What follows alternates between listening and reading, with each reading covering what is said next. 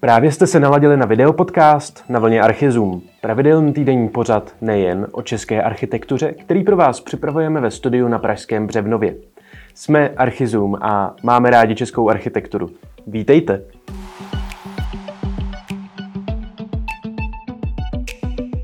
Ve 12. díle podcastu Na vlně Archizum vám přinášíme specifické designové odvětví – design pro děti – jak se navrhuje dětský nábytek nebo dětský interiér? A jak vypadá? To vše vám v dnešním podcastu osvětlíme.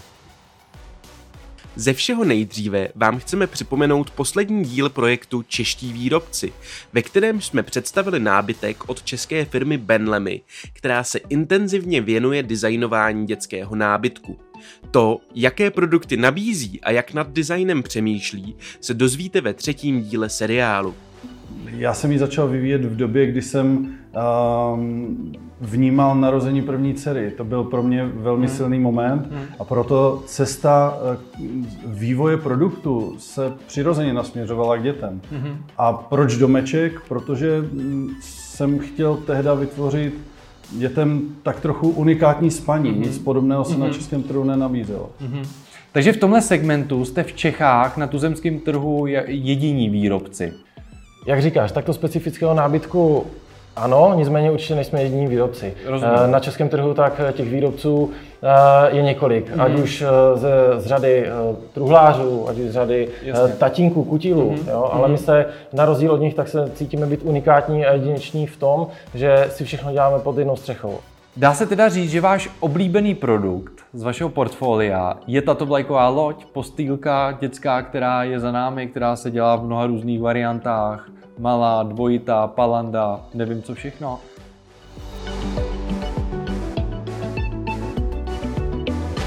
Nyní vám chceme představit jesle a mateřskou a základní školu. Jejichž návrhy pocházejí z architektonických studií. Dětský design totiž nekončí pouze u nábytku. Nejprve si ukážeme jesle Malvína, Architekti Jakub Filip Novák a Daniela Baráčková z původně obyčejného karlínského interiéru vykouzlili moderní a hravý prostor pro nejmenší děti. Navrhli originální nábytek s vestavěnými prvky a důraz kladli na dřevo, které je tu hlavním materiálem. Jesle nabízí výuku kreslení, zpěvu nebo jazyků a v barevném prostoru školky architekti dále navrhli kuchyň na míru a schovávačky, které mají podpořit dětskou fantazii a zvídavost. Malvína s Edou jsou ale především sportovci a turisté, takže jsme pro ně připravili divokou herní krajinu, po které mohou vystoupat až do červeného skalního hnízda, nebo zajít na průzkum modré jeskyně. Pro jejich intelektuální potřeby poslouží řada malých motorických hlavolamů, poschovávaných po jesličkách. Zní z architektonického studia No Architects. Barevnou školku v Dolních Břežanech navrhli SHS Architekti. Video rozhovor s Luborem Sladkým najdete na našem YouTube kanálu. Školku obklopuje ze všech stran zeleň a to i na střeše, kde se architekti rozhodli dát prostor travnímu porostu. Samotná budova školky má tři navzájem propojené části.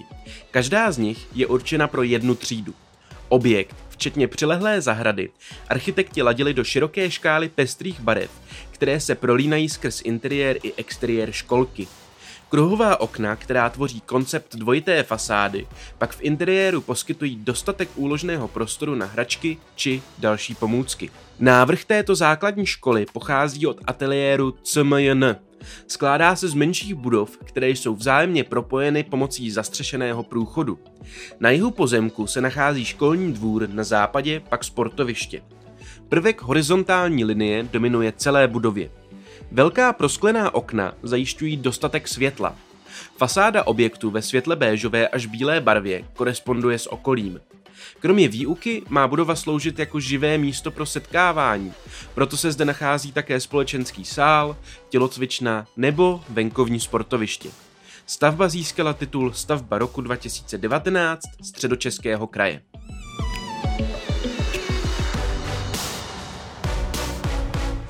No a závěrečným tématem dnešního dílu jsou místa, díky kterým bychom si od ratolestí měli alespoň na chvíli odpočinout. Jde o designová dětská hřiště. Prvním takovým zástupcem je Park Miraculum ve středočeských Milovicích, Navrhl jej a spolurealizoval truhlář a podnikatel Jiří Antoš. Celému zábavnímu i vzdělávacímu prostoru dominuje velký dřevěný hrad. Ten je obklopen několika kolotoči, houpačkami či podzemními labirinty. Svoje vize předal výtvarnici Lucii Kozelské, která se podílela na vizuálu celého hřiště. Park hned v roce svého otevření 2012 získal titul za nejlepší dřevostavbu roku. Další krásné hřiště najdeme v nejnavštěvovanější části Národního parku Českého Švýcarska. Je zde dřevěný model pravtické brány, která vítá všechny malé načence. Na hřišti samozřejmě nechybí doplňující prvky jako skluzavky či lanové a pružinové houpačky. Autorem dětského hřiště je firma Tomovy parky SRO, která provedla realizaci za podpory zprávy Národního parku České Švýcarsko. I toto hřiště získalo ocenění za nejlepší dřevěnou stavbu roku. Kombinace sochaře Matěje Hájka ze skupiny Stohoven a známého ilustrátorského dua Tomsky and Polansky zní slibně již napsaná na papíře.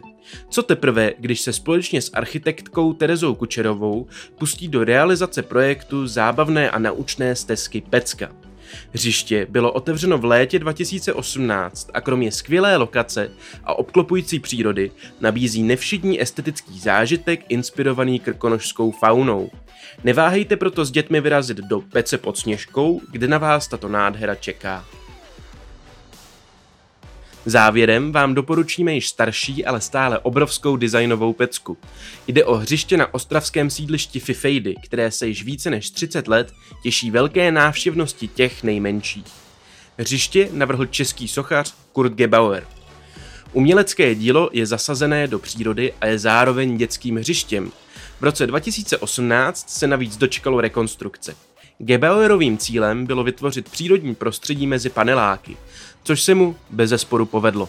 Jeho návrh proměnit Fifejdy v minikrajinu, jak dílo neutrálně pojmenoval, se ale samozřejmě ve svých počátcích neobešlo bez zápasu se socialistickou administrativou, dodavateli i ideologii.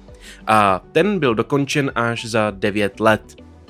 Gebauer při realizaci snové herní zahrady uprostřed čeredného sídliště pracoval s betonem, cihlami, dřevem, hlínou, kovem a kameny. Vznikl jakýsi hobitín s travnatými i betonovými kopečky, který má ve zvlněném prostoru secesní až gaudíovský šmrnc.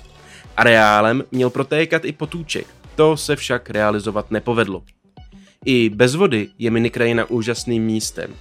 Zatímco v 80. letech si tu ještě kluci hráli na Vinetua a rychlé šípy, tím dnešním tenhle tajemný vnitroblok sídliště prý připomíná krajiny z různých počítačových her.